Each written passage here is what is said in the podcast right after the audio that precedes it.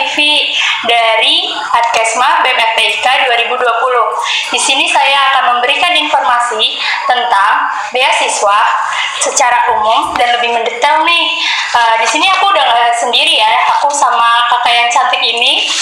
Coba kenalin kak, siapa namanya? Halo semuanya, nama saya Angel Prasiska, biasa dipanggil Angel. Saya dari jurusan Manajemen Sumber Daya Perairan, angkatan 2016. Alhamdulillah sekarang udah tugas akhir, jadi tinggal tipis-tipis ke kampusnya. Semangat deh buat tugas akhirnya ya. Jadi Kak Angel ini salah satu penerima beasiswa ya Kak di FPIK ini? Alhamdulillah iya. Beasiswa apa tuh Kak, kalau boleh tahu? Aku beruntungnya nggak tahu. Alhamdulillah aku dapat beasiswa Beasiswa Djarum disebutnya, atau biasa disebut Djarum Beasiswa Plus, dari CSR-nya PT Djarum. Yaitu PT Djarum kan rokok ya. Yeah. Nah, dia punya CSR namanya Djarum Bakti Pendidikan. Ada juga jarum-jarum yang lain, ada bakti lingkungan, bakti olahraga dan sebagainya. Tapi kebetulan aku penerima beasiswa yang Djarum Bakti Pendidikan. Gitu. Jadi langsung aja ya Kak. Kita bahas pertama, sebenarnya menurut Kakak tuh beasiswa tuh apa sih? Apakah hanya sekedar menerima uang gitu atau gimana sih? Bisa dijelasin nggak? Aku jelasin secara umum dulu, secara khusus ya. Kebetulan beasiswa tuh banyak banget modelnya, apalagi di FPIK ini alhamdulillah udah mulai banyak. Tadinya nih beasiswa-beasiswa yang ada tuh terkhusus gitu loh, jarang banget beasiswa yang di dalamnya itu bisa dimasukin sama mahasiswa perikanan. Tapi semakin kesini semakin banyak itu alhamdulillah mahasiswa perikanan udah bisa register gitu ya, udah bisa apply, mendaftar beasiswa-beasiswa yang ada. Nah, beasiswa itu umumnya bantuan pendidikan, tapi nggak sedikit juga beasiswa-beasiswa yang ngadain pelatihan, atau misalnya ngasih biaya sekedar buku, atau misalnya ngasih biaya pelatihan yang keilmuan atau pelatihan soft skill, ataupun ada juga yang pelatihannya lebih ke keagamaan itu ada. Nah, yang aku rasain nih sebagai penerima Djarum Beasiswa Plus, kalau aku itu selain dapat uang pembekalan tiap bulan, aku dapat pelatihan selama 1 tahun penuh. Jadi kalau misalnya beasiswa tuh macam-macam, ada yang sekali apply bisa sampai kita lulus, ada yang sekali apply cuma 1 tahun 1 periode, ada yang sekali apply cuma bisa 1 semester. Nah, kebetulan beasiswa yang aku dapetin itu beasiswa yang 1 periode 1 tahun.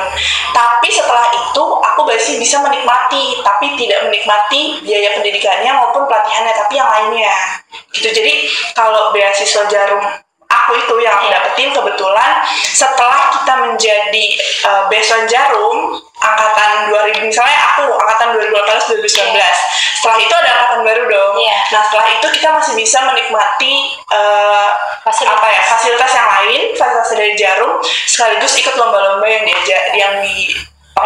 diadain sama Djarum gitu. Tapi kalau untuk biaya tanggungan per bulannya itu cuma 1 tahun. Ternyata banyak banget ya manfaatnya ya, nggak cuma soal duit, ternyata banyak pelatihan-pelatihan yang bisa kita dapatin dalam beasiswa itu. Selanjutnya, menurut kakak penting nggak sih kita daftar beasiswa atau menerima beasiswa gitu? Menurut aku sih penting nggak penting, itu tergantung sama orang yang pengen ya. Jujur aja aku, satu lagi nih, beasiswa tadi ada 2, ada yang memang khusus untuk tidak mampu, ada yang memang beasiswa prestasi. Nah, kalau Djarum ini kebetulan beasiswa prestasi, jadi mau dari yang kurang mampu sampai yang paling mampu banget itu berhak menerima. Tapi kalau yang beasiswa tidak mampu itu khusus memang untuk teman-teman yang butuh tunjangan biaya pendidikan dari beasiswa yang memberikan tersebut gitu. Nah, menurut aku penting nggak penting tuh kenapa? Karena ada orang yang memang butuh beasiswa karena dia butuh sokongan biaya dari pihak lain. Ada juga yang untuk kebanggaan diri, ada juga yang memang dia pengen dapat pelatihan yang disediakan sama beasiswa tersebut. Jadi tergantung sama orang-orang yang meng-apply beasiswa itu kemana. Nah, di situ bisa dilihat tujuannya dia untuk apa. gitu. Jadi semua itu tergantung dengan orangnya dan kebutuhannya. Terus kalau menurut kakak nih, kalau beasiswa mungkin hampir semua beasiswa yang aku lihat ya ada batas minimal IPK-nya, bener kan? Kalau menurut kakak tuh IPK tertinggi tuh pasti nggak sih dapat beasiswa itu? Kalau menurut aku udah pasti, karena seorang reviewer beasiswa itu ngelihatnya tuh paket komplit. Kenapa aku bisa bilang kayak gitu? Karena pengalaman aku sendiri. Kalau di Djarum, beasiswa Djarum itu IPK tuh nomor kesekian, tapi yang pertama itu hasil psikotesnya kita dulu. Jadi Djarum itu ngadain tes psikotes gunanya untuk cari emang orang-orang yang nggak cuma sekedar pintar doang di akademik, tapi di yang lainnya gitu. Jadi IQ sama SQ-nya oke. Terus nih kak, apalagi ya? Kalau menurut kakak, orang-orang yang dipilih itu kan tadi EQ, dan SQ. Apakah hanya itu? Kalau menurut kakak kan tadi beasiswa yang prestasi, berarti itu aja syaratnya IPK gitu ya. Kalau untuk beasiswa yang prestasi, rata-rata mereka pasti mengadakan wawancara. Nah, di wawancara itu tuh baru kelihatan sebenarnya orang ini tuh apply beasiswa karena apa? Butuh uang atau karena dia emang minat sama beasiswa itu. Minatnya karena misalnya di pelatihannya gitu. Pelatihannya yang menunjang soft skill dia, menunjang diri dia, sehingga dia bisa jadi pribadi yang jauh lebih baik, jauh lebih unggul. Mungkin di situ bisa dipilah-pilah. Nah, untuk beasiswa prestasi nih, menurut aku orangnya itu memang melihatnya paket komplit. Gak cuma soal IPK, ada kok yang IPK-nya 3,9, tapi dia ternyata yang dapat IPK-nya cuma 3,4, karena mungkin reviewer atau misalnya wawancara atau psikolog ya, kalau di Djarum tuh wawancaranya sama psikolog itu ngelihatnya orang ini pintar, tapi orang ini belum tahu arah hidupnya itu mau kemana. Lebih ke situ sih rata-rata pewawancara, nggak cuma Djarum ya. Aku ngobrol sama kakak senior aku, Kak Taufik Ahmad Romdhoni, mulai dengar ini. Dia juga cerita kalau LPDP itu ngelihat seseorang yang apply itu nggak cuma dia pintar doang atau dia siapa, tapi memang dia punya visi gitu ke depannya, dia itu mau jadi apa, untuk apa, dan bisa berguna apa. Mungkin untuk feedbacknya untuk beasiswanya itu sendiri juga biasanya dilihat ya. Iya, karena kalau misalnya dilihat secara keseluruhan ya, kalau misalnya misalnya saya penerima beasiswa, terus saya jadi orang nih kan ngangkat namanya juga nggak sih? Gitu. Bener banget tuh. Jadi teman-teman tuh jangan cuma mentingin tentang akademik dengan IPK tinggi ya kalau mau daftar. Mungkin attitude juga dilihat banget.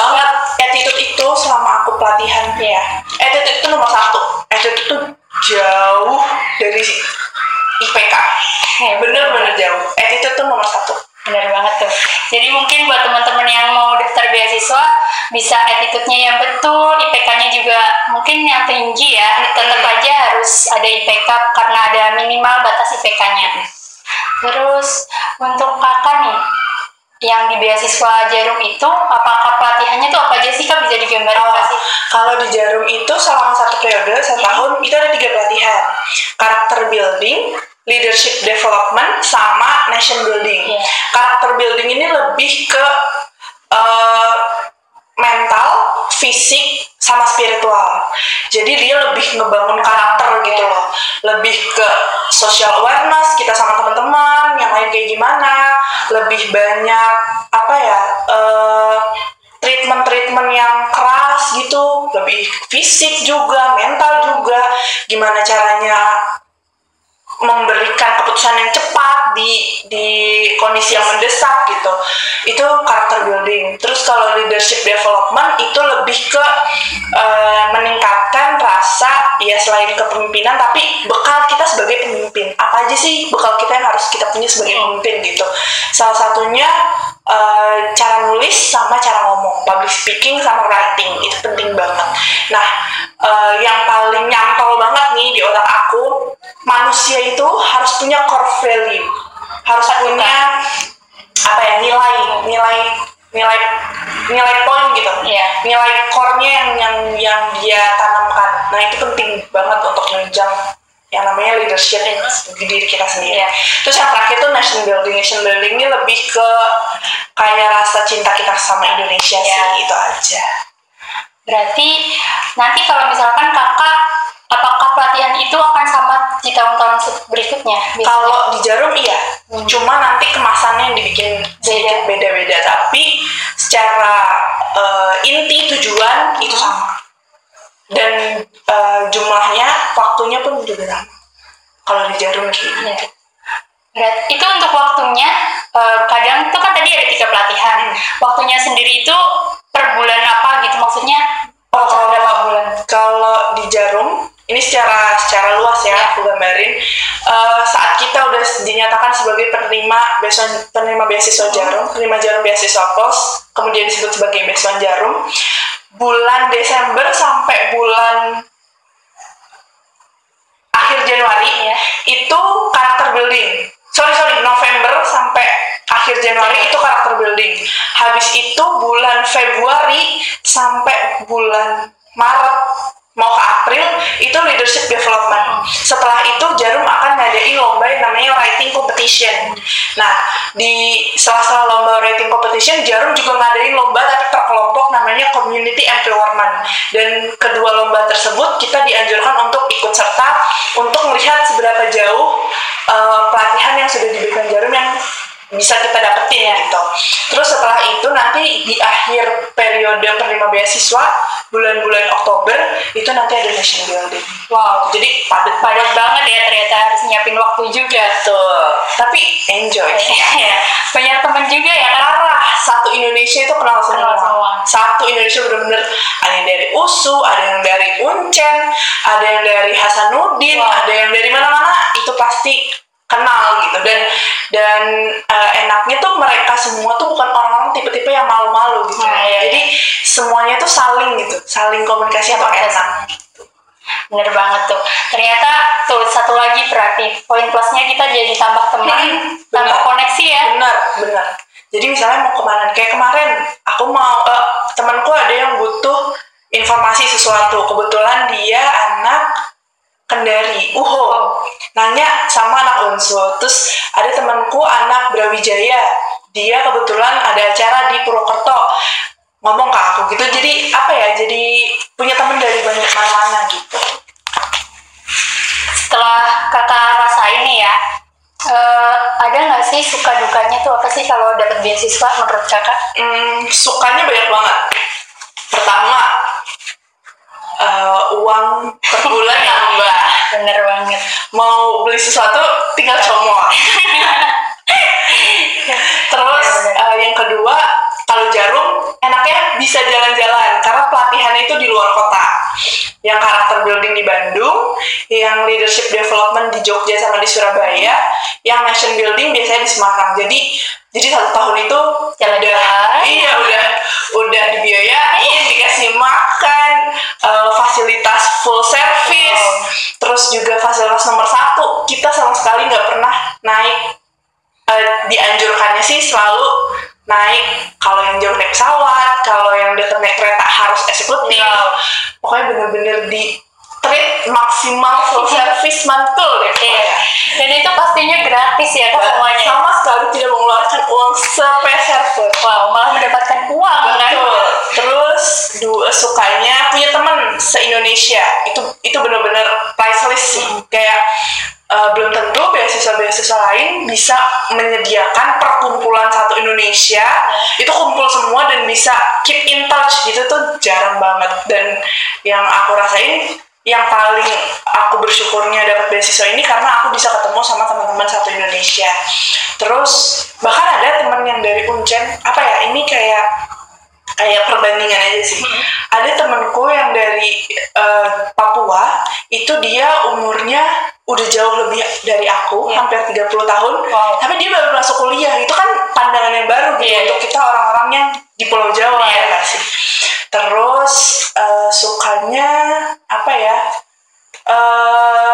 banyak acara-acara have fun pastinya. Terus dukanya selalu sering banget ninggalin kuliah sih. Itu yang paling males banget kayaknya diurusin. Tapi Ya pinter-pinternya kita sih ya. Kan kuliah punya jatah ya.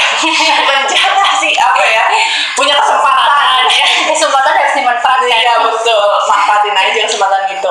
Aku sih seringnya kalau misalnya ada acara harus keluar kota, harus izin.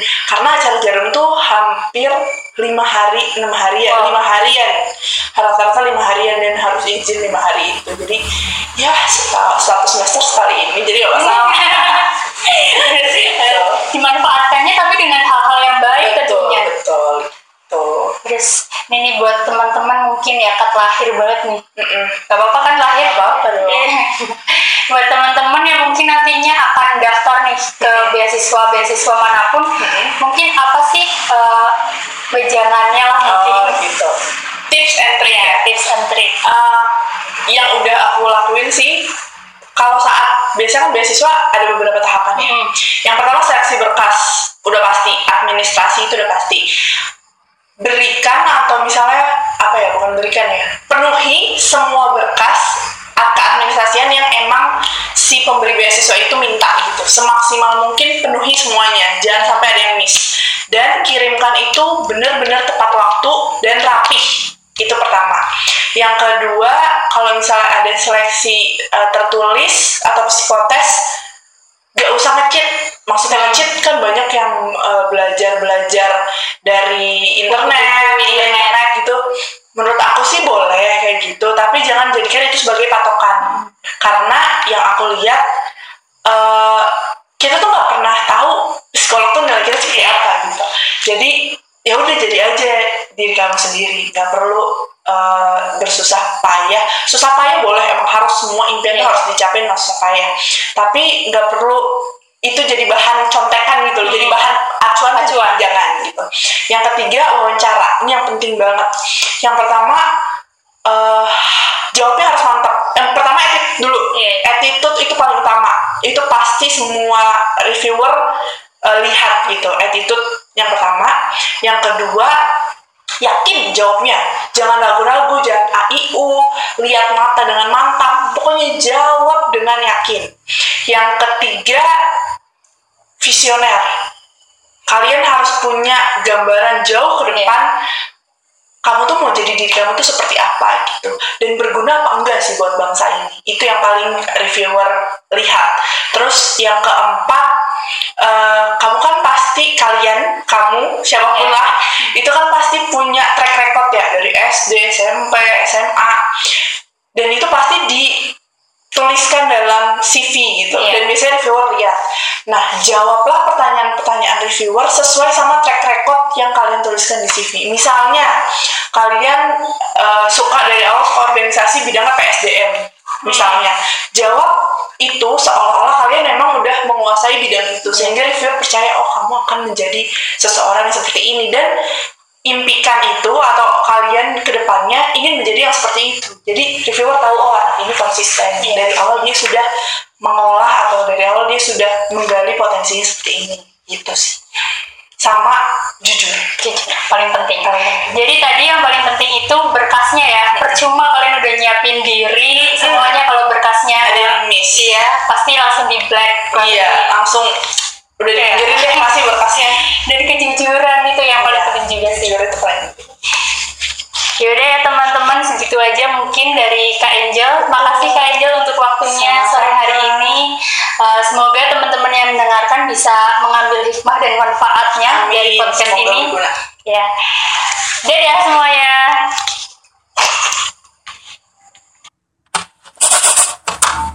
semuanya.